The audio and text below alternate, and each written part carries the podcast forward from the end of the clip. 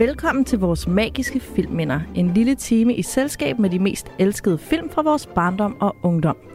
Overfor mig sidder kulturgeograf, kunsthistoriker og filmekspert Martin Nybo Steiner, og mit navn er Mathilde Anhøj, og jeg er kulturanalytiker med speciale i populærkultur. Vores koncept her i programmet er, at vi skiftes til at vælge en film, som vi har et særligt nostalgisk forhold til, og så dykker vi sammen ned i både filmen og i dens kulturelle kontekst. Og så forsøger vi at vurdere, om der virkelig er tale om en filmperle, som selvfølgelig ikke skal i glemmebogen, men fortjener en plads i programmets fornemme filmskattekiste. Og når det handler om nostalgiske forhold til gamle film, Martin, så øh, tror jeg, at dagens film måske er kronen på værket for dig. Det er i hvert fald, altså når du nu siger din mest elskede film fra vores barndom og ungdom, så er den her film i hvert fald helt sikkert den mest elskede film i min barndom. Øh, den var øh, måske den første film, jeg så i biografen, i hvert fald den første film, der ikke var sådan en eksplicit en børnefilm. Øh, og jeg husker det der film, biografen minde meget tydeligt, og så fik den jo altså den her rolle som øh, en af to film, som altid blev lejet, når vi lejede film nede i den lokale øh, videoudlejningsbutik. Der, som jeg tror, jeg fortalte om det i tidligere afsnit, der havde vi jo simpelthen en regel om, at øh, jeg fik lov til at vælge en film, og øh, mine forældre fik lov til at vælge en film, og så legede vi også Willow. Det var ligesom det, og fordi det er den film, vi skal tale om i dag. Så det, så det var ekstra? simpelthen reglen. Den var ligesom, altså den var, det var en given, og så vil jeg så også lov til at vælge en ny film, jeg gerne måtte se, hvis, vi havde, når, hvis man skulle lege en moviebox en hel weekend der. øh, så det er en film, jeg har set utrolig mange gange.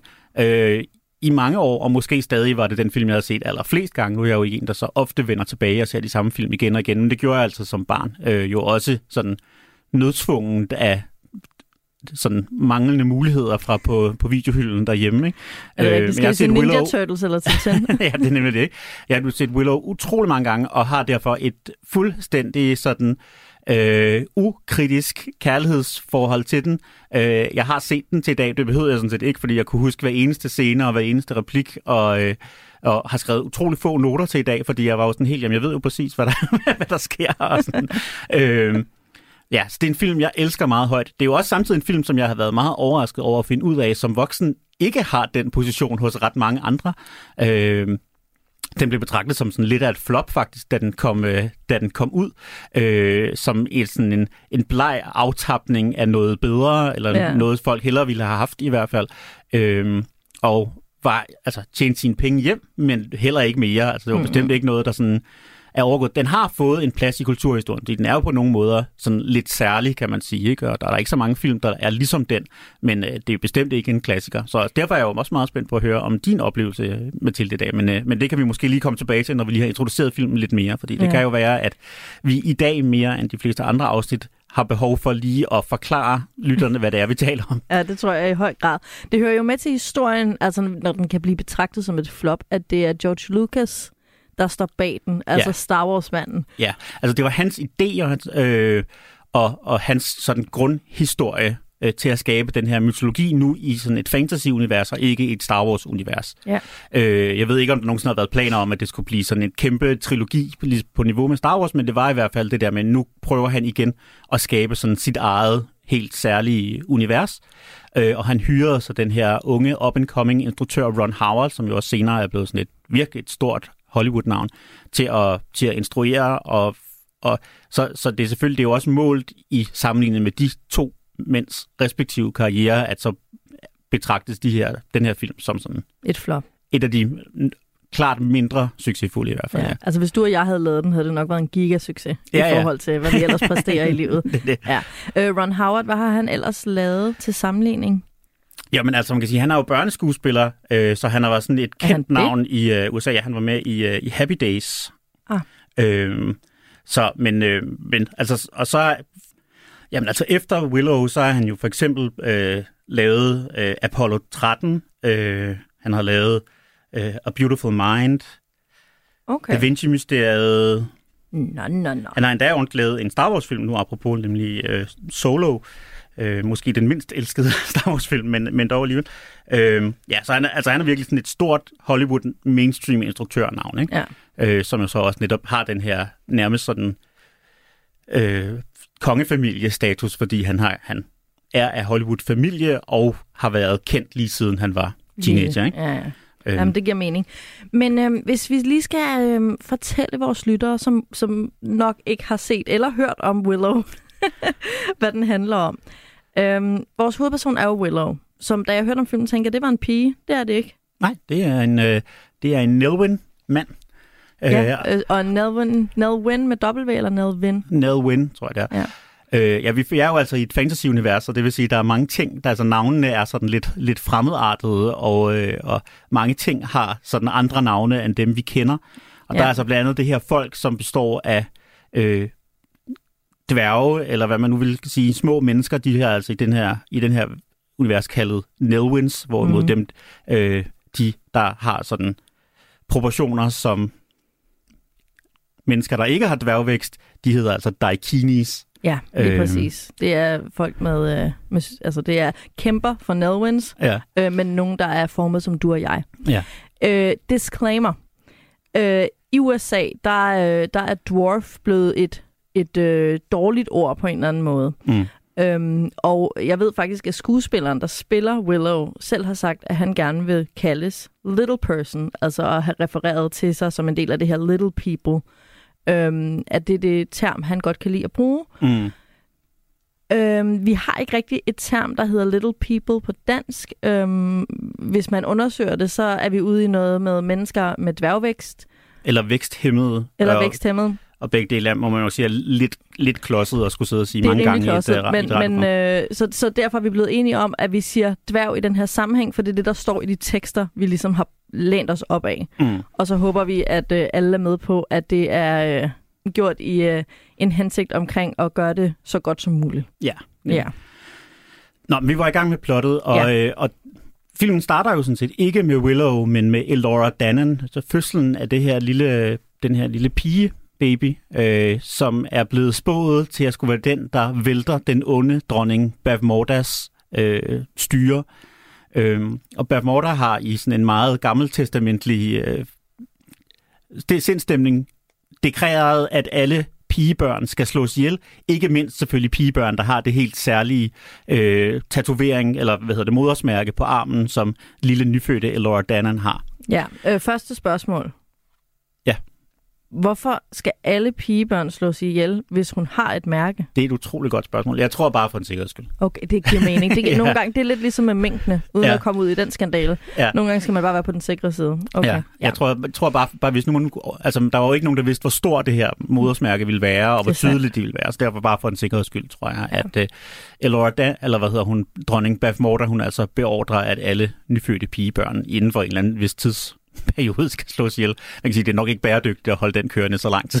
Men, Ej, ej, det bliver en meget lille befolkning lige pludselig. Men øh, det lykkedes altså for, øh, for sådan fødselshjælperen til fødslen at stikke af med den lille baby, og hun gemmer sig så ude i, øh, i skoven, mens øh, lille Elora Dannan sådan bliver op til et halvt år eller meget, vil du Ja, det vil jeg. Altså, nu er det jo svært. Man ved kun, hvor gamle baby er, lige når man selv har en baby i den alder. Ja, Og bagefter så fortaber det sig ind i sådan en tog af buttede kinder. ja, Altså, Ja. jeg vil sige 8 måneder, hvis Ja. jeg skulle komme med et bud. ja. Øh, hvor hun så bliver næsten opsporet af de her sådan monsterhunde, som, øh, Som er virkelig fed. som er virkelig, virkelig fedt, fedt lavet, som Beth Morter har selv efter dem. Og så blev hun igen, paralleller til Moses, sendt ud på sådan en sivmåtte og sendt ned af floden, hvor hun så bliver samlet op af den her Nelwyn-familie, øh, som bor i den her sådan lidt øde, øde landsby. Ja. Øh, hvor de oprindeligt er meget bange for at have fundet det her Daikini-baby, og selvfølgelig meget bange for, at der kommer også monstre efter dem. Ja. Derfor bliver Willow, som er den mand, der har fundet og er, har forelsket sig i det her lille baby, bliver sendt ud på en mission med, at han ligesom skal aflevere øh, babyen tilbage til øh, daikinierne. Undervejs på den her tur, der finder han jo så ud af, at, øh, at Elora Dannan ikke er et tilfældigt barn, men netop er et særligt udvalgt barn. Ja. Og han derfor af hende, af babyen, altså er blevet valgt til ligesom at skulle føre hende derhen, hvor øh, hendes hær venter, og hvor hun ligesom kan indtræde i sin rolle som, som dronning og føre den her hær imod den onde dronning. Ja. Øhm, undervejs på, får han så også hjælp af to små øh, nisser, hedder de i hvert fald i den danske oversættelse, sådan Ja. nogle mini, mini, mini-krigere, Ja. men også en Daikini-kriger, øh, nemlig Matt Mardigan, spillet af Val Kilmer, som øh, Willow befrier fra øh, indespærring i sådan et Fuglebur, et fuglebur. Øh, som man hænger i midt på en mark. ja. Ja. Ja. Det er meget morsomt. Hvor forvirret var du på nuværende tidspunkt? Hvis nu vi stopper her, så er vi sådan cirka Prøv at 30-40 minutter inde i filmen. Jeg har lige set filmen, og nu har du lige lavet et rigtig, rigtig kompetent resume, og jeg er smask forvirret. Altså, jeg er, det hele vrimler for øjnene af mig, og hvis jeg ikke havde kendt Tornerose-myten og øh, set Junglebogen og alle de her andre referencer, så ville jeg være helt lost. Mm. Nu ved jeg i det mindste, åh, oh, okay, Sivkurv, nå, okay, ond dronning og baby, nå, okay. Men altså, det er jo så forvirrende. Mm. Det må jeg bare sige. Jeg er helt væk. Men, men, og du er jo ikke særlig langt, fordi... Jeg, jeg vil rigtig gerne sige, fordi nu sker der noget, men jeg bliver nødt til også med at sige, for der, nu sker der en masse. Nu sker der en masse. Og for ligesom at skære sådan filmens midte over, så kan man sige, at øh, øh, undervejs så bliver de så også øh, joinet af en, øh, en troldkvinde, som er blevet forvandlet til en, øh, en krave, som hedder Finn Russell, og så en, en herleder af en ellers nedkæmpet her, som Bav Morter har, har besejret øh, ved navn Erk og hans her. Og de går lige den her sådan øh, ragtag-gruppe går så mod Bav Morters slot, og øh, Ja, men hvad vil de ved Bavmordas slot? Altså, det forstår jeg heller ikke rigtigt. jamen, Altså, skulle de, de ikke først have en her?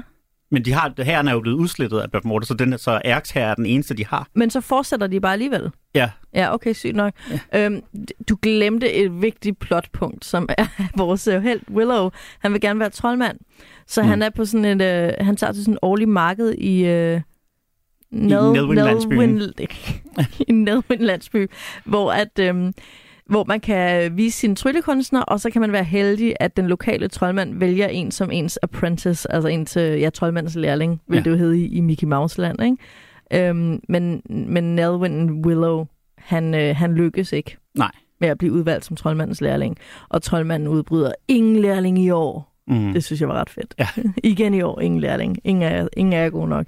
Det kunne være fedt, hvis X-Factor bare var sådan, der er ingen vinder. Ja, det er jo vigtigt, fordi at det, altså, dels betyder det så, at det er ligesom hans, den ene af hans bue, han skal ligesom gøre sig værdig, han skal finde sin selvtillid, så han kan blive tryllekunstner, men, eller rigtig troldmand, men, men det betyder så også, at, at han ligesom ernærer sig i starten delvis ved at lave sådan lidt sjove tryllekunstner på det her marked. Ja. Han kan tryller en gris væk og laver sådan et, ja, Nelwyn-udgaven af en dame, dame, der bliver savet over, og Ja, og så videre. Ikke? Så han er sådan en trylle, tryllekunstner uden ægte magi, og det, det skal han så lære i løbet af ja filmen. og vi får at vide rigtig tydeligt, at ægte magi, det kræver, at man også tror på sin egen magi og sine magiske evner. Ja. Så det er sådan her, øh, Willow, nu går du ud på den her færd, og det du skal huske ud over øh, dit projekt med den her baby, det er, at du skal udvikle din selvtillid. Mm.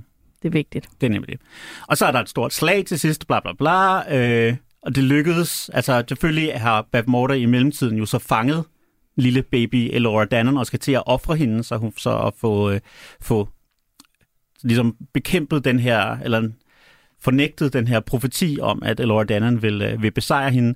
Øh, men inden hun gør det, lykkes det altså for øh, Matt Mardigan og Erks her, og øh, sådan i hvert fald distraherer Bav Morters her nok til, at Willow kan komme op og ved hjælp af et af sine gamle markeds tryllenummertræk få narret Bav Morter til at tro, at, øh, at han har tryllet Alora Dannon i sikkerhed, og, og der dør hun så en meget sådan Disney-skurke-agtig død, øh, hvor, øh, hvor hun der slår lyn ned i hende, mens hun er i færd med at lave sit sidste desperate sådan, Ja. øh, udfald. Naturen besejrer hende til sidst. Naturen besejrer hende Ligesom til med sidst, Scar og så og slutter det, og bla bla bla, og Ja. Willow kommer tilbage til sin landsby som helten, og Ja. øh, hvad hedder det, øh, Elora Dannon indtager ligesom sin plads på tronen under værve af Matt Mardigan og øh, Bav Mordas prinsessedatter Sor- Sorsha, øh, som ligesom har, som har vendt sig mod sin mor undervejs i filmen, og som nu ligesom indtræder i den her rolle som prinsessens værve. Ja, det er jo lidt farligt, fordi hun er jo sin mors datter. Tænk, hvis hun en dag var kvæler Elora. Ja, Men øh, ja, ja. Ej, det tror jeg, det kunne hun ikke. Det kunne Nej, fordi hun er jo forelsket i Matt Mardigan, Det er det. ja, som er blevet god. som er blevet god i mellemtiden, ja, som, er, som starter som sådan en lidt sådan Han Solo-agtig øh, røver, ikke? men så Ja. under, øh, En sådan, værre en. en værre en, og igen meget parallelt med hans Han Solo, ligesom bliver inspireret af den her uskyldige held, i det her tilfælde ja. Willows, sådan selvopoffrelse og dedikation til sagen, så han ligesom ender med at øh, Ja. slutte sig helhjertet bag ham og til kampen. Ikke? Det er meget, altså når nu det er George Lucas, altså det minder rigtig meget om Luke og Han Solos øh, Altså, det, er jo, det er jo helt tydeligt, som vi også snakkede om i vores Star Wars-afsnit, at George Lucas var jo meget optaget af de her universalmyter. Mm. Øh, den her Hero with a Thousand Faces-tankegang om, at der er sådan nogle, sådan nogle grundfortællinger i, i menneskesjælen, som vi på en eller anden måde bliver ved med at udlever og bliver ved med at fortælle os selv igen og igen i alle mulige forskellige forklædninger. Og den har en helt tydeligt vendt tilbage til her, ikke? at der er rigtig mange af de karaktertyper, vi ser, og de udviklingsbeat, som karaktererne går igennem her, der er parallelle med dem, der er ja. i Star Wars, og som er parallelle med dem en masse sådan mytologiske og gammeltestamentlige og sådan nogle helte også gennemgår. Ikke? Ja, lige præcis. Øhm, filmen, altså Willow, er jo fra øh, 1988, og hvis vi bare lige skal have en eller anden... Altså med fantasyfilm er det altid lidt svært, fordi de kan godt virke lidt sådan tidsløse, øh, når de rammer. Øh, bortset fra sådan nogle meget tekniske ting, som sådan tøj og visual effects, som kan være meget, øh, meget sådan tidsstemplet.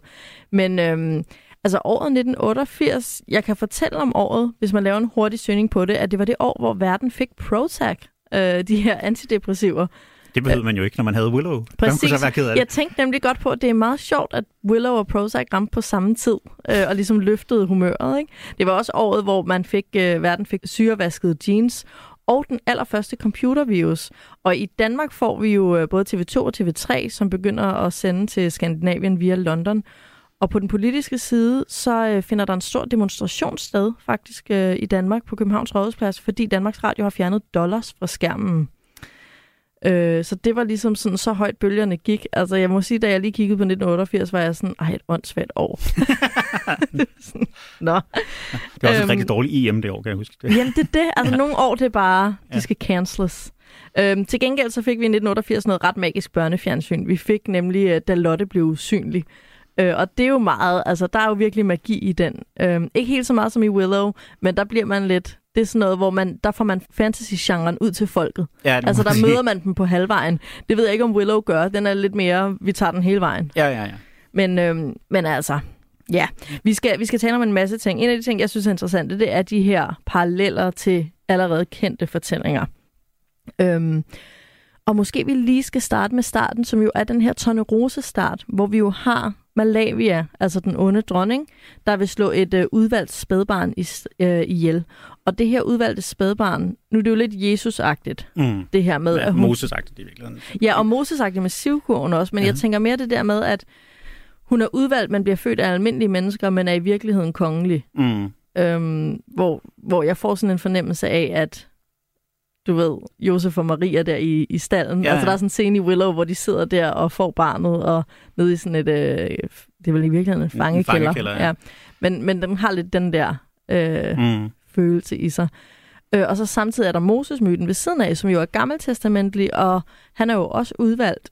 Øhm, og hvordan er det med Moses? Altså, han bliver, han bliver jo fundet af nogle kongelige, så det mm. er det omvendte jo. Ja. Altså, han er vel normal, eller hvad skal man sige, jævn folk. Mm men bliver så fundet af hende her, den egyptiske prinsesse. Ja. Altså de der titler. Men, men det, det, der er lidt ved Willow, det er, at man får fornemmelsen af, det er ikke så vigtigt, hvad for en myte den lige passer med. Det er mere, at stemningen for de forskellige myter vikler sig ind i hinanden. Mm. Og man har den her... Ja, jeg tror, det er jo en meget central pointe. Det er jo, at det er ikke, altså, det er ikke en en-til-en... Nej.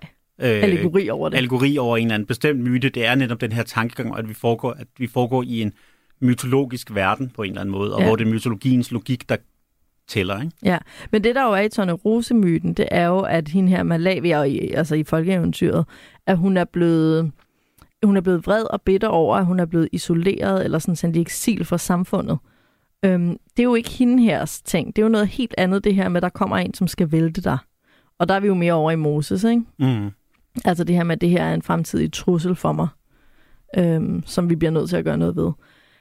Øh, det, der så er ret sjovt, synes jeg, når øh, barnet så bliver sendt ned af den her flod i en sivkurv, ligesom Moses, det er, at øh, det er meget junglebogen-agtigt, at dem, der finder barnet, det er jo, øh, altså det er de her børn, men faren, altså Willow, vores hovedperson, han er sådan, nej, nej, nej, det går ikke, vi skal ikke mm. have et eller andet menneske, øh, jo, Daikini, menneskebarn, vi skal ikke have en eller anden Daikini baby ind i vores familie, men så er moren så øm, fordi hendes moderlighed, mm. ligesom, den, den siver ud af hende og kan omfavne alle væsener, mm. uanset, altså alle børn, mm. og det kan godt, altså i Junglebogen er det jo en ulvemor, mm. der føler for Mowgli, selvom det er et øh, menneskebarn. Mm. Og det er jo også moren her i Willow, der ligesom tager sin moderlighed og smiler sit moderlige smil, og er sådan, Mm. hvor er han nu, så ham må vi beholde. Mm.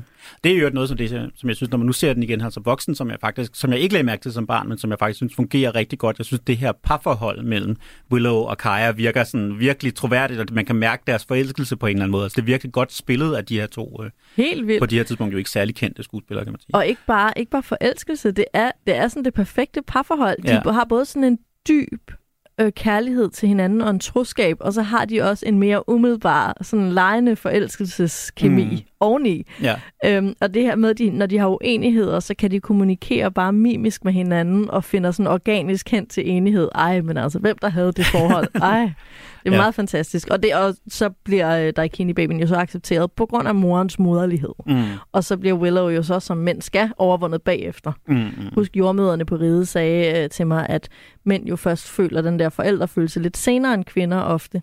Øh, og det gjorde de så, fordi de mente, at jeg reagerede meget som en mand. Så. ja.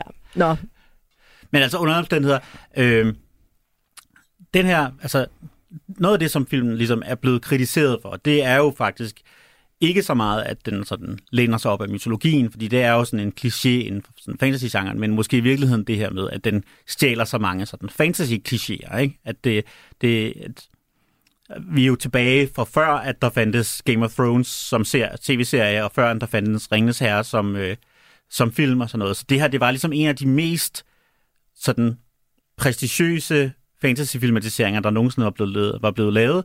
Øh, og der var mange, der var meget kritiske over, at for at man så valgte en historie, som så tydeligt lånte historieelementer fra de, Ja, de kendte. kendteste sådan fantasy-værker. hvad, så folk var sure over, at man ikke bare havde taget Ringenes Herre dengang og lavet den. I, ja, i virkeligheden, ikke? Mm. Altså, siger, så har vi til gengæld en anden historie om en person med lav vækst, der skal transportere noget, ja. Noget vigtigt hen til noget hemmeligt, og ligesom få sådan en gruppe af krigere fra forskellige raser ja, Ja, med sig sådan undervejs. Ikke? Man er ikke i tvivl om, at Nelwyn og Hobbiten altså, mimer hinanden, eller det er jo så Willow, der ja. kommer efter, så mimer Ringenes Herre, og så det her The Fellowship of the Ring, altså den Mm. her, det her broderskab med nogle, nogle karakterer fra nogle forskellige arter, der, der overkommer hinandens forskelle og bruger hinandens styrker og Mm. øh, hjælper hinandens svagheder og sådan Mm. noget. Ja, og jeg vil sige, jeg er ikke så bekendt med sådan fantasy som genre, og sådan de, de klassiske fantasyværker, ud over de der par stykker, vi allerede har nævnt. Øhm, så jeg er ikke i stand til at kunne identificere, hvor meget der ligesom er, men det er ingen tvivl, vi er inden for en meget, meget genkendelig verden, også for alle, der har spillet rollespil og sådan noget. Så, ja. Ja.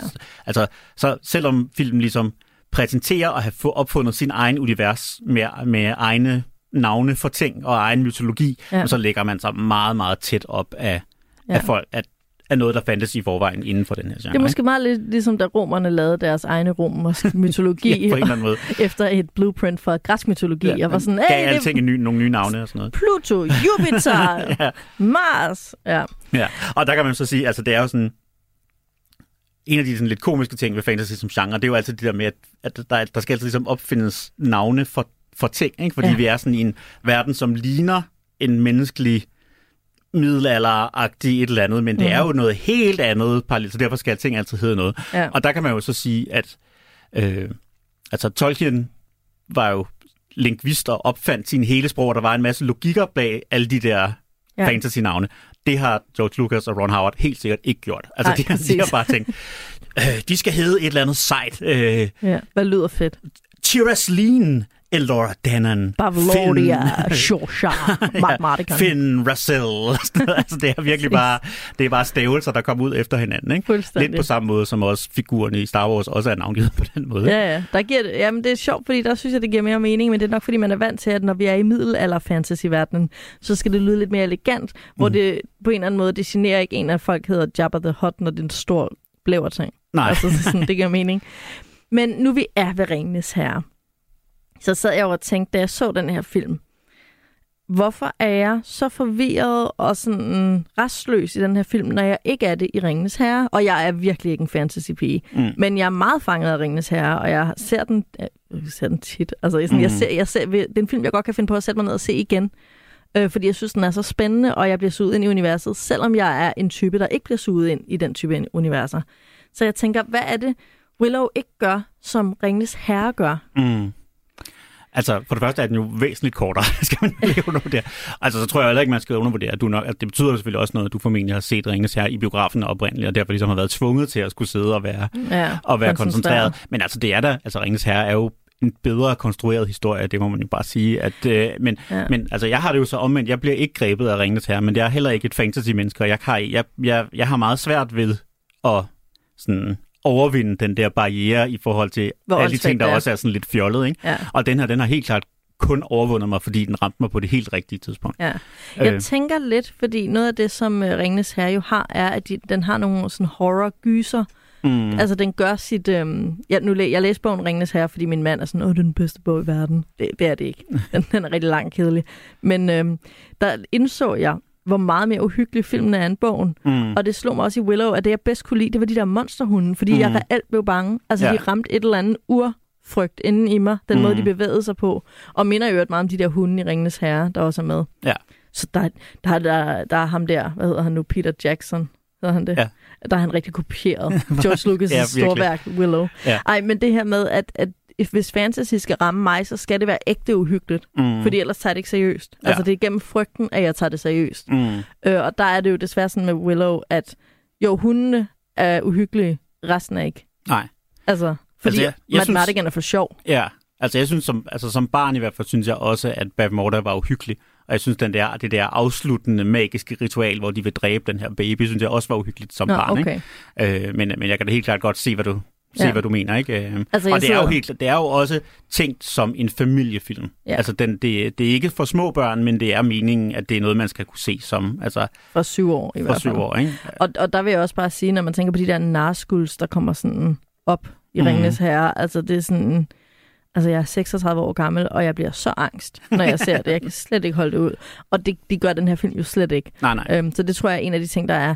Noget andet, som jeg spekulerede over, jeg sad virkelig og tænkte, altså prøvede at sige, hvis du skal finde et argument, fordi selvfølgelig er der forskel på, hvornår man ser filmen, men jeg var altså ikke, jeg var ret gammel, da jeg så Ringenes Herre, så det var ikke kun en barndomsting. Men jeg tror, der er noget omkring, at det, som lykkes i Ringenes Herre omkring vores hobbit-karakter, altså Willow, i uh, Willow, Mm. det er, at man virkelig føler, at de vil kæmpe for The Shire. Mm. Altså, man føler deres kærlighed til deres land og deres kultur. Øhm, og det der med, at de sådan... De, det er en ægte frygt for, at deres hverdagsliv og deres børns liv og deres hele deres verden vil, vil være fortabt, hvis Mm. de ikke gør det her. Mm. Og det er deres motivation, ikke?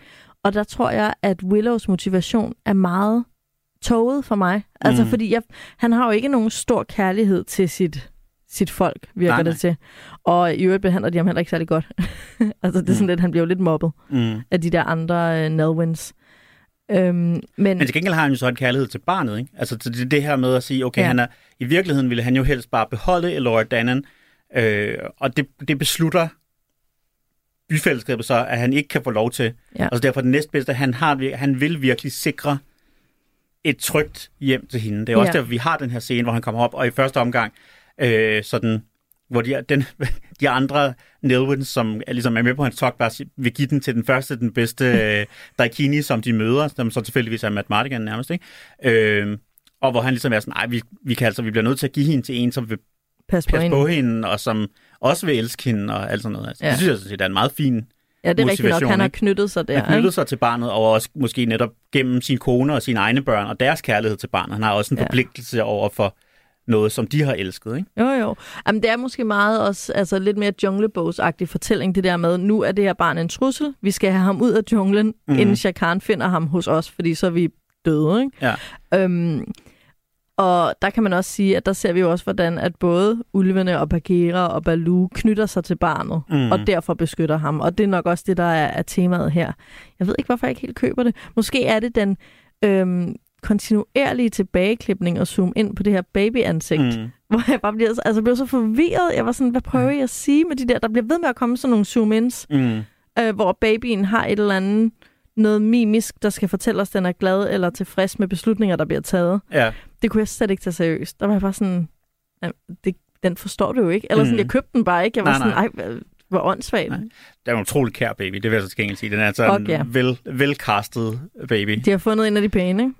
Ja, øh, som så også matcher til, øh, altså, til, at hun jo netop skal være en søster til Shawsha, og derfor har det samme sådan flotte, krøllede røde Ja. hår, som, øh, som Joanne Wally også har i, i Ja. filmen her. Ikke? De mødtes jo i øvrigt, hende og Val Kilmer, de blev jo kærester på sættet og blev jo så gift senere. Er det rigtigt? Øh, så det er jo allerede der, det kan man jo ikke, øh, Nej, det, det må man jo kunne være glad for, ikke? det er da bare dejligt. Ja. Nå, men, men altså, ja, ja, der, der er nogle ting ved det, som, altså, jeg, noget, som jeg lagde meget mærke til nu, hvor jeg så den, det var, at, øh, altså, du, du påpegede sådan en, øh, et, et problem i, øh, i plottet tidligere, og jeg synes, et endnu større problem er, at hele sådan grundprincippet for filmen er jo, at det ligesom skal være Laura Dannon, der besejrer Bermuda. Ja. Og det er det overhovedet ikke. Altså, Nej. det behøver det. er det, altså, det er, Det er jo rigtigt. Willow og Matt Mardigan og Shawsha og Finn Russell, der besejrer hende. Altså, altså ja. Men, på en eller anden måde, for har, altså, så skal man ligesom tolke det som, at de, de på en eller anden måde er beskyttet af en eller anden fe-magi, af en eller anden af den der profeti. Men det er i hvert fald aldrig noget, man ser på skærmen. Altså, der er babyen jo kun en baby. ja, Martin, men hvem bragte dem sammen? Ja, men det er rigtigt.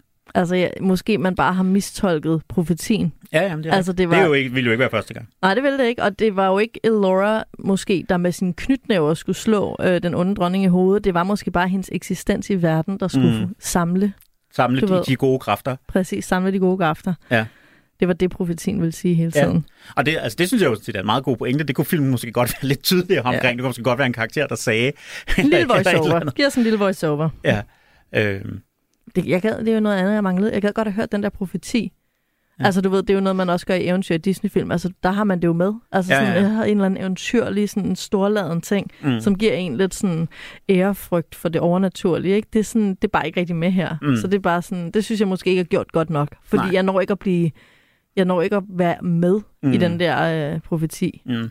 Og det er, jo, det er jo også sådan en, altså, igen, der er ikke nogen af os, der er store fans, det er også sådan en, en fantasy-kliché, øh, eller, med det her med sådan, den udvalgte, ikke? Altså, Jo. som, som næsten er i alting, at der ligesom er, og det, det bliver enormt trættende, når man på en eller anden, altså, når der, hvis man har set tilpas mange af dem, og ja. i det hele taget er det jo, altså, hvis du skal skabe spænding i en historie, er det jo ikke særlig godt at starte filmen med at sige, at der er en profeti om, at filmen, om, en film slutter på den her måde. Nej, og profetier er jo et sande, ikke? Altså, det er ligesom... sådan, Ja, så ved så godt, må du i hvert fald lave en profeti om, at det, og det vil ske, men kun tiden vil vise. om et eller andet. om et hvordan- eller andet lykkes, ja, ja. ikke? Ja, præcis. Ja, det har de også lige glemt.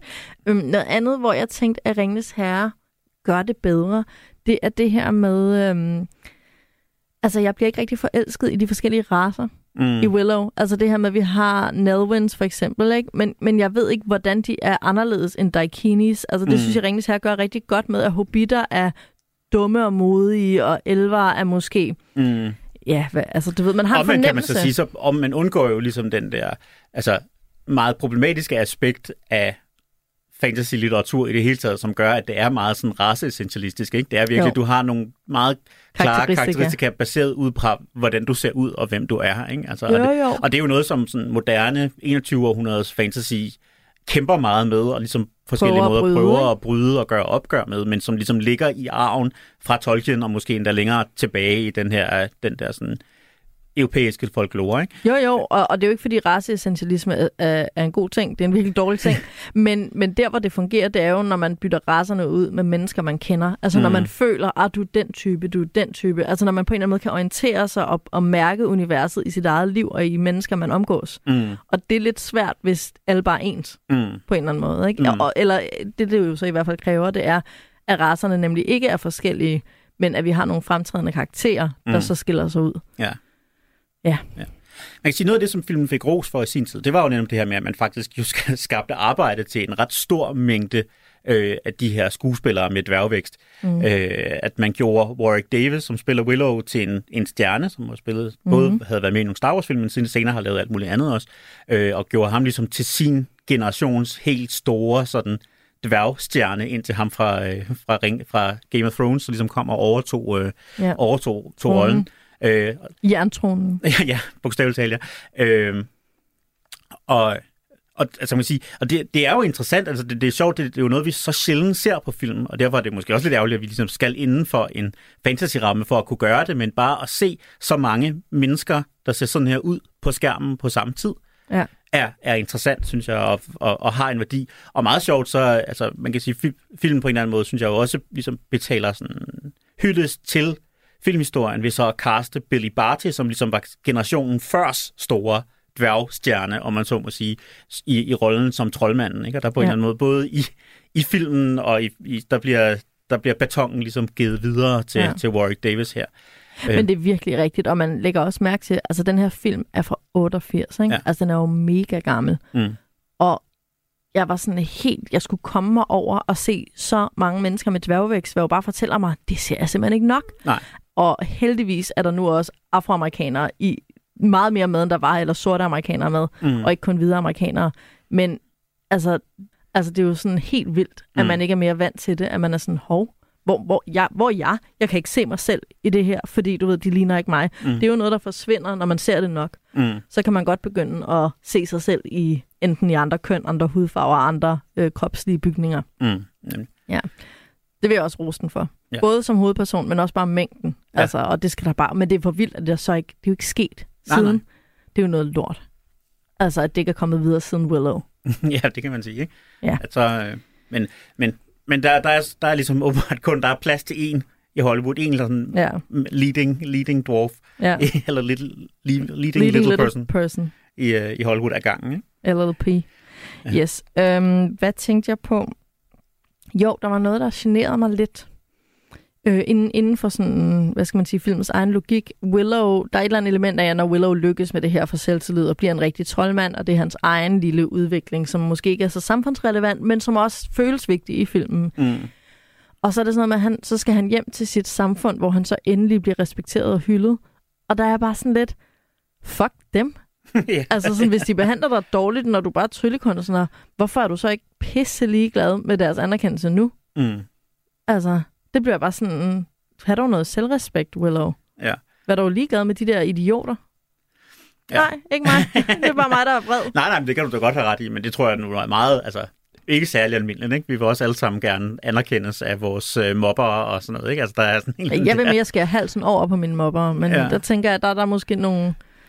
Der er måske noget ubearbejdet vrede ja. der, der blokerer for min, øh, der, er en, der er en hel genre af sådan nogle eftermiddags talkshows, der beviser, at du ikke har ret, så det, hvor det bare handler om at komme tilbage til sin mobber og vise, hvor succesfuld og lækker man er blevet som voksen. Men det er vel for, at de skal lide? Ja, ja. Det er vel ikke for, at de skal acceptere en? Nej. Nå, det synes jeg bare, der synes jeg bare, at Willow, han er lige, han er meget god i hvert fald. Ja. Og meget tilgivende. Um, en karakter, jeg selvfølgelig synes er rigtig spændende, det er hende her, Shorsha. Mm. Altså prinsessen, som ikke er en almindelig prinsesse. Altså hun er reelt altså Disney burde skrive til George Lucas og være sådan her, du har fundet en ny arketyp til os. Ja. Du har fundet den onde dronningsdatter. Mm. Det er jo, altså, det er jo, man kunne sige, det var stedsøstrene i Askepot, vi er ude i. Ikke? Mm. Altså, vi, den Men onde... hun er bare kompetent i modsætning til dem, ikke? Og pæn, og sej, og øh, kan forelske sig, og sådan. Mm. Det, men samtidig er hun også så vred og forknyt i starten, at man køber totalt, at hun er datter af den her onde dronning. Ja, ja. Fordi hun er lige så pisse sur, og... Øh, hun er også meget stedig og sådan skrab i munden. Og, mm. Altså, hun passer så godt ind. Men samtidig køber man også, at hun selvfølgelig ikke er så ond som dronningen, for hun er jo ikke så forrådet endnu. Ja. Altså, hun er stadigvæk ung og kan kan øhm, påvirkes af livet på en eller anden måde, ikke? og bliver så forelsket, og hun mister ikke sin hårdhed, fordi hun bliver forelsket. Hun er stadigvæk en rimelig sådan nådesløs kriger. Mm. Øh, hun er bare også forelsket. Og jeg læste en masse kritik på nettet omkring, at ja, så du ved, vender hun ryggen til sin mor, fordi der var en mand, så det var manden, der vandt, mm. du ved, vandt over kvinderne eller eller andet. Sådan ser jeg det slet ikke. Nej. Jeg ser det reelt, som om man har lavet en, en rigtig fed, ond Disney-prinsesse, som kan cross over og blive god, uden at miste alle sine fede mm. karakteristika. Ja, ja, hun er stadig en total sej hun er mega Kæmper sej. og kriger. Og hun er pæn. Hun er ikke sådan, altså stedsøstrene i Askepot er jo tegnet grimt. Ja, ja. Hun er mega pæn, øh, både som ond, og hun har samme udseende som, og hun bliver ikke sådan mild og varm af at blive forelsket. Nej, nej, hun det er ikke bare... sådan, at hun pludselig netop går i de der hvide kjoler, som du altid taler om. Præcis, og sådan, præcis. Ja. Hun er der stadigvæk rundt i sin rustning, og hun bliver ikke sådan, ah, Matt Mardigan, hun bliver mere bare sådan lidt liderlig. Mm. Altså, det, altså det, hun er så sjov, og hun er så fed en karakter. Ja. Og meget bedre end for eksempel Princess Leia, som er en lille smule røvsyg. Øh, altså, hun er også sej. Jeg ved det godt, det er ikke mm. for at træde på din Star Wars-kærlighed, men hun har ikke samme... Altså, Josh er jo virkelig vred. Altså, mm. hun er jo så sjov. Ja, ja, ja. Altså, sådan... Ja, hun er bare sådan ond i sulet på en eller anden måde. Men mm. det er nok det, der sker, når man er datter af en rigtig ond dronning. ja. så, så bliver man altså lidt interessant som karakter. Ja. Ja, hvad skal vi ellers omkring? Jeg sad og tænkte på, fordi jeg var sådan lidt...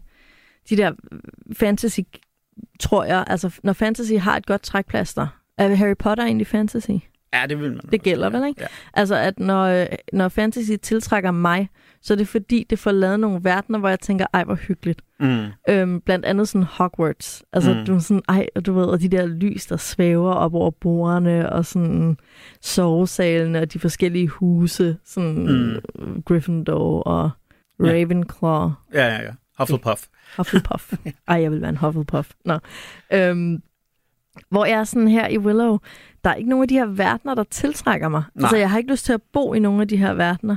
Nej, der kan man sige, det er jo også, altså, der, jo dels fordi filmen er så meget kortere, men den der fornemmelse for geografi i der, hvor vi rejser rundt, er ja. jo meget sværere, end er for eksempel i Ringens Herre, ikke? hvor man kan sige, at de her forskellige verdener har nogle meget distinkte øh, sådan fysiske karakteristika, og, ja, og som har en fornemmelse hinanden, af, hvor er det egentlig, vi rejser hen. Ja. Ikke? Der, vi får her får vi nogle sådan vage retningsangivelser. Vi skal ikke sydover, vel? Nej, nej, vi skal den vej. Altså, men, men altså reelt, altså, det er også derfor, alle gode fantasy-romaner har et kort start i starten, ja, ikke? så man præcis. hele tiden kan... Jamen, og, og, og, det jeg tænkte over, hvorfor er det egentlig så vigtigt? Fordi sådan, jeg synes, geografi er kedeligt. Undskyld, geografilærer. Men jeg er sådan lidt, who cares, hvor vi er henne? Men jeg tror faktisk, det betyder noget. Altså, jeg sad og tænkte over det her, var sådan lidt, hvis jeg føler mig hjemløs i den her film, så er det måske fordi, at jeg er vant til i fantasy-genren at få nogle ret distinkte lokationer, mm. som har den og den forbindelse, og de har de karakteristika, og jeg bevæger mig øh, mellem dem på den og den måde. Mm. Men også den der bare sådan, er, er, er der langt ja. øh, fra et sted til et andet, eller hvor? Sådan, du ved, er det dagsrejser, er det ti? Altså, mm. man er sådan lidt, øh, der, der er ikke rigtig nogen hjælp i geografien, ja. vel? Der bliver det jo interessant, der er jo en Willow-serie på vej på Disney+. Plus, uh-huh. øhm, hvilket jeg godt vil sige, jeg er lidt ret skeptisk overfor, fordi jeg på trods af min meget store kærlighed til Willow, jeg har aldrig haft et ønske om at få en Willow 2. Altså, jeg har aldrig Nej. haft noget behov for at få uddybet det her univers Nej. mere, men det, det kan man jo ikke slippe for i vores dage, så det, det, det kommer det, der altså alligevel. Men, men der, kan det jo, der kan det jo være, at netop at de her ting bliver uddybet, og vi får faktisk, hvem er de her, den her her, som, som Erk er leder af, og som ender med at ligesom slutte sig til Elora Bannons, Elora Dannons banner, hvad det vil sige. øh, det var svært. Ja hvor, hvor kommer de fra, og hvad er sådan, altså det ja. får vi aldrig forklaret, men og det Nej. kan være, at vi får det uddybet, og spørgsmålet er, at det lyder rigtig kedeligt, altså ja. rigtig uinteressant. Jamen, det det. Hvis... Og der synes jeg, altså det, en god ting i den her film, det er virkelig det der med, at den skærer altså ind til benet, hvad er det, vi gerne vil have. Vi vil gerne have sådan lidt, masse, lidt magisk mumbo jumbo, og vi vil gerne have nogle smukke mennesker, der forelsker sig, vi vil gerne have nogle slag, vi vil gerne have nogle actionscener. Og sådan. Altså, der er ikke, Men jeg synes, der er ikke, der, der, er ikke så meget, altså, jeg synes jo, det er en berettiget kritik, når man ligesom siger, at der i ring, der, der er for meget gå tur i Ringnes Herre. Ikke? De går simpelthen for meget. Ja, og det er øh, rigtigt. Og men, men mindre man er boomer, som elsker gåture. ja. Men øh, der er virkelig meget gåture. Men jeg synes, Willow undervurderer, at vi har brug for en eller anden form for sådan historiefølelse, eller sådan, jeg ved mm. ikke rigtig, hvordan samfundet var anderledes før og bliver bagefter. Mm. Altså, jeg er sådan lidt, ja, og, altså, jeg kan ikke forestille mig det. Der tror jeg, at mange andre fantasyfilm, de får lidt skåret det lidt skarpere. Hvordan mm. er det, hvis, øhm, hvis Voldemort mm. ikke eksisterer, og hvordan er det, hvis han vinder. Ja. Altså, det er lidt tydeligere for en. Mm. Så derfor ved jeg heller ikke rigtig, hvad vi kæmper for her, fordi jeg ser ikke verden forandre sig. Mm. Eller og der synes, jeg, der, synes jeg, for eksempel, der synes jeg jo, at Star Wars gør det samme rigtig meget bedre, ikke? at den ligesom antyder en både en geografi og en historie, eller en kronologi, uden for det, vi ser. Ja. Men som vi ikke behøver at få at vide, men som vi, altså, den, er, den er nok til stede, at vi ved, at den er der. Vi ved, der er en forhistorie bag den konflikt, vi er i. Ja. Vi bliver smidt ned midt i. Vi har en eller anden fornemmelse ja. af, at der sådan... Altså... Det er jeg helt enig i. Den er meget mere på plads, og man har en, en idé om, at det her er ikke bare en fix idé, der er lavet til en film. Mm. Det er sådan en det er ting, der eksisterede i virkeligheden mm. på et mm. tidspunkt, at mm. some point-agtigt. Ja. ja, enig. Vi bliver nødt til lige kort at snakke til sidst, som så vanligt, også om det visuelle her. Fordi ja. vi kan sige, vi er jo et sted, vi er jo i, de, i 1988, Øh, så vi er i de praktiske effekters æra. Der bliver brugt sådan lidt, uh, lidt green screen og lidt morphing og sådan noget, men ellers er det jo praktiske effekter i, i den her. Øh, vi er ja, fem år før Jurassic Park og tre år før Terminator 2, for nu at tale om nogle af de der sådan landmarks i sådan digitale ja. visuelle effekter, som vi har arbejdet med tidligere. Øh, og altså, jeg synes faktisk, at mange af dem fungerer rigtig godt. Altså, der er noget af det, der virker sådan lidt komisk. Der er sådan nogle stop-motion-drager på et tidspunkt, som ligner noget fra en Monty Python-sketch, øh, med sådan, den har sådan lidt stroma i halsen, ikke? Øh, men, men for eksempel de der hunde, som, øh, som du nævner, og jeg synes faktisk, at de der sådan trylleeffekter fungerer ret godt. Og jeg synes også, for tiden synes jeg, at de der miniatyreffekter med de, vores små dværge her, der sådan er klippet ind i, i billedet, ja. altså selvfølgelig kan man godt se det Det lagde jeg men, faktisk ikke mærke Men jeg synes, effekten fungerer rigtig, rigtig fint. Altså, det har, de, det har de virkelig arbejdet godt med. Og det var jo også, altså når George Lucas' effektstudie, Industrial Light and Magic, som jo var grundlagt til at lave Star Wars, og af dem, der ligesom har udviklet Ja. en masse af de her teknikker, nå, men de tog ligesom et udviklingsskridt videre Ja. med den her. Jeg kan jo absolut anbefale, der er en, hvis folk ikke har set den, der er en, en næs- lidt lang serie på Disney+, Plus, som ligesom gennemgår Industrial Light and Magics historie, og netop hvad det var for nogle ting, de opfandt. Og der kan man jo også her til øh, Willow, der opfandt de også en masse Altså nye en måder at gøre det her på. om, om Om George et, om et Lucas' effektstudie. firma, der Ja. lavede effekter. Ja. Den er kun 6 timer lang. øh, så hvis man interesserer sig for den slags, så er den, øh, så er den faktisk rigtig spændende. Øh, men, men hvor jeg igen, som vi også talt om flere gange, det her med, vælg det, vælg det rigtige Ja. trick, at det er det, det hele handler om. Og Ja. der kan man sige, de her hunde for eksempel, det er jo helt sygt, altså det er jo bare vildsvin, som man har givet kostymer på. Ja. Så har den ligesom fået, den har fået en løvemanke og et, og, og et hundeansigt og en rottehale, som, som er blevet sat på en rigtig, et rigtigt vildsvin, som så løber rundt. Og det ser mega fedt ud. Det ser så fedt ud, og det, ser virkelig, uhyggeligt ud. Og det er meget bedre, end hvis det havde været, altså, end hvis det havde været Animeret stop eller motion sådan, eller, ja. eller noget andet. Ikke? Ja, 100 procent. Men det er sjovt, du sagde det, for lige da du sagde Terminator og Jurassic Park, var jeg sådan, okay, den her film virker jo ikke som om, den er fem år før, den virker som om, den er 50 år før. Men det er jo ikke på grund af effekterne. Det er fordi, at jeg synes, historien er lidt fjollet. Mm. og jeg føler ikke, filmen tager sig selv seriøst. Jeg føler, der er for mange hø, hø, hø, mm. altså replikker, til at jeg, altså den bliver ved med at skubbe mig ud af seriøsiteten i den. Mm. Hvor det kan man i hvert fald ikke sige om Terminator Jurassic Park. Den er, de er nærmest selvhøjtidlige. Ja, ja, ja. Lige sådan i den anden grøft. Mm. Øh, men det er jo rigtigt. Effekterne er der jo ikke noget i vejen med. Nej. Det er, det er noget andet, der gør, at jeg synes, den virker mm. Sådan... Men effekterne har så omvendt heller ikke været nok til ligesom, at bære den til en succes. Det har. Nej. ikke været sådan en, hvor man har kunne sige, okay, du skal bare se det her på samme måde som, som netop de to film, vi nævnte, eller en Titanic, eller noget Ja. Avatar, eller nogle af de der andre film, hvor hypen også har, Ja. været, har været drevet af, nu kommer du til at se noget, som du aldrig har Ej, set det, før. Ikke? sådan var det jo med Avatar. Det er jo sådan lidt, det er sikkert en kedelig historie, men der er ikke nogen anmeldelser, der nævner historien. Mm. det er sådan, alle nævner sådan effekterne, ikke? Ja. Det er det, der er interessant. Ja, jamen, øhm, Martin, lad os øh, finde ud af, om den her film skal i filmskattekisten.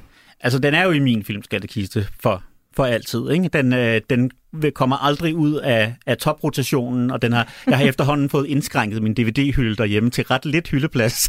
Ja, øhm, så det vil sige, der skal laves en, øh, der laves en benhård sortering, hver gang der bliver købt en ny. Ikke? Øh, og Willow, den ryger aldrig ned. Hvad står der hylde. ellers på den der hylde? Øh, jamen, så står der jo en masse af de ting, jeg har købt for nyligt, for nyligt ikke? og så Ej. ellers står så står Star Wars og Pulp Fiction og et par af de film, vi har talt om i programmet ja. her ellers, ikke? Og, så, og så de nye. Ikke? Så der er sådan et par ting, som, som bliver stående, og så er der ellers rotation på de øvrige pladser. Jamen, det giver mening. Det er, det er lidt ligesom i uh, Sikkerhedsrådet, er det ikke? Ja, Lige præcis. Der, der er permanente medlemmer, og så resten roterer. Ja, præcis. Willow er permanent medlem. Altså, jeg må bare sige, jeg sad og tænkte på sådan, okay, hvis jeg skal umiddelbart jeg jo sådan, det er en, øh, lidt en børnefilm, familiefilm måske, men stadigvæk hen af børnegenren. Det, er ikke, det har jeg lidt svært ved, og så er jeg lidt svært ved fantasy. Så jeg tænkte, okay, hvis jeg skal være fair, skal jeg sammenligne den med noget, der ligner. Og så sad jeg og tænkte på sådan Ronja Røverdatter og Brødrene Løvehjerte, øhm, og så var jeg sådan, nej, det, det er ikke fair, fordi Astrid Lindgren er dronningen af alt. Mm. Så det kan man ikke sammenligne med. Og så var jeg sådan, nå, men den uendelige historie måske, øh, som en anden, jeg heller ikke har noget Mm. særligt forhold til. Og der synes jeg bare, den uendelige historie, jeg synes jeg er meget bedre. Mm. Altså både sådan øh, de få uddrag, jeg læste i min læsebog, du ved, i folkeskolen, mm. der var der sådan lidt af den uendelige historie med. Øhm, og jeg har ikke engang set den sådan hele vejen, men jeg har set noget af den nogle forskellige gange. Jeg synes bare, den er meget mere øh, vedkommende, og sådan, bliver meget mere draget ind i universet. Mm. Jeg ved ikke, jeg kan bare ikke mærke den her. Jeg er Nej. sådan, hmm. Nå, Nå, ja, okay. men, men jeg synes bare, det er synd, fordi jeg ved, du elsker den højere livet selv. Hvad gør vi så? Kan du ikke bruge en veto, sådan, så jeg ikke har dårlig samvittighed? Mm, og nu er vi, man kan sige, vi er ved at være færdige med sæsonen, så jeg har jo mit veto tilbage. Det er Ja. jo faktisk rigtigt. Ja, men ved du hvad, det gør jeg så. Så vil jeg simpelthen gennemtrumfe uh, Willow, og jeg håber i hvert fald, at uh, jeg håber, at der er nogen, der, øh, der har set den, der har, fået set den, nogle af vores lyttere, der sådan har brugt det som inspiration til at få set den. Og jeg vil så sige, det ved jeg ikke, om du vil, vil give mig ret i. Altså, det er jo i hvert fald helt klart en film, man godt kan se med børn nu. I hvert Ja, fald ja. børn Den- fra sådan, den er ikke altså, den er ikke for på den uhyggelig, og den virker heller ikke forældet på, på den måde. Altså, de vil ikke sidde og tænke, ej, det er da vildt grimt, eller det er da Nej. vildt, eller sådan. Altså, det er faktisk, en, og de kan godt, og historien er ikke mere kompliceret, end at de vil godt kunne følge nok med, i hvert Ja, fald. ja, og det er jo det gode ved middelalder. Ting, der tager sted i middelalderen. Det var jo sådan i gamle dage, Ja, ja, ja, man det- bare. Så det er sådan lidt, den klarer sig selv, ikke? Ja. Ja, ej, men Altså. ved du hvad, der er en veto på banen, og så ryger den simpelthen i filmskattekisten. Øhm, vi plejer jo at tale om tidstegn for de her gamle film, og i den her film var jeg ikke så meget sådan tidstegnorienteret. Jeg sad bare og var smadret af grin over ikke et tidstegn, men et George Lucas-tegn. Fordi der kommer på et tidspunkt en drage, som overhovedet ikke er en drage, men er et rumvæsen. Og jeg var bare sådan, nej, hvad, hvad laver du? nu har du lavet et eller andet vanvittigt rumvæsen. Det hører jo overhovedet ikke til i en fantasy-middelalder, den der drage. Den, den er jo ikke en drage.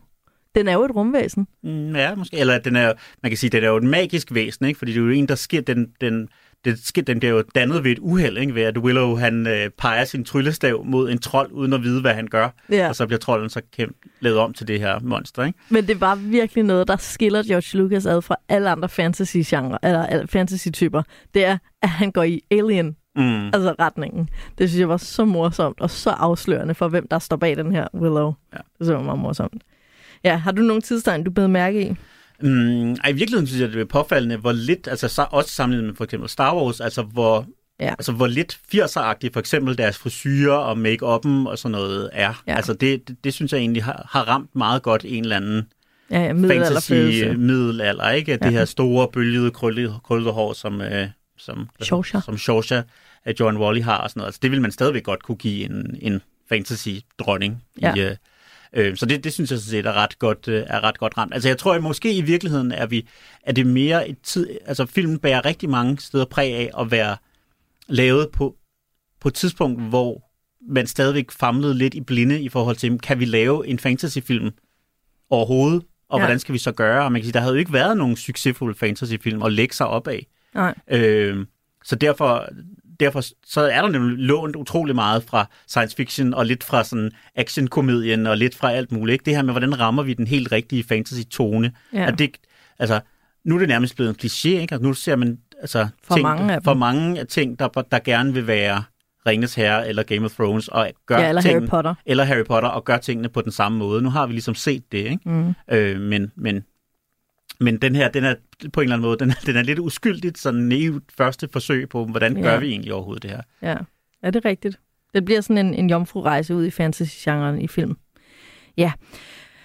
Jamen, øhm, lad os sige uh, tak til Willow, og især måske til Willow selv og skuespilleren, fordi det er jo det fedeste ved den her film. Det er at have en little person i front and center og en hel skærm og en hel film i to timer Mm. befolket af little people. Ja. Og jeg synes, den er god, Warwick Davis. Altså, det synes jeg slet ikke, man skal... Mega god skuespiller. Og, og hustruen der, Ja, ja. Mega god skuespiller. Der er ikke noget der, nej. Ja. I næste uge, Martin, der, øh, der holder du jo fri, og yes. i stedet for får jeg besøg af Tue Vinter, som er vært på Kongehusmagasinet Monarkiet her på Radio 4. Øh, Tue har jo brokket sig en hel del over, at vi har et program om magiske filmminder, og vi ikke har talt om Far til 4-filmene. Det synes han bare er alt for dårligt. Så øh, nu kan han komme ind selv og øh, gøre det arbejde, han vil have, vi skal gøre. Ja. det synes jeg er fair. øhm, så han kommer i næste uge, og så snakker vi Far til 4. Og det bliver jo en meget fin opvarmning. Øh, for der er jo noget julet ved Far til 4, og vi står jo lige på tærsklen til at tage hul på vores magiske jule-adventskalender, Lige præcis. øhm, hvor vi jo øh, har valgt to meget elskede julefilm hver, som vi skal tale om. Og øh, du vælger jo den første øh, julefilm, men jeg synes ikke, vi skal afsløre det endnu. Nej. Jeg synes, vi skal lade folk gå og, øh, og øh, prøve at tænke over, mm. Hvad der må kunne være på øh, tapetet. Ja, jeg kan måske bare tease så meget, at den er meget passende i forhold til at komme der som indledningen på juleperioden af en film, der handler lige så meget om tiden op til jul. Ja, det er den perfekte overgangs.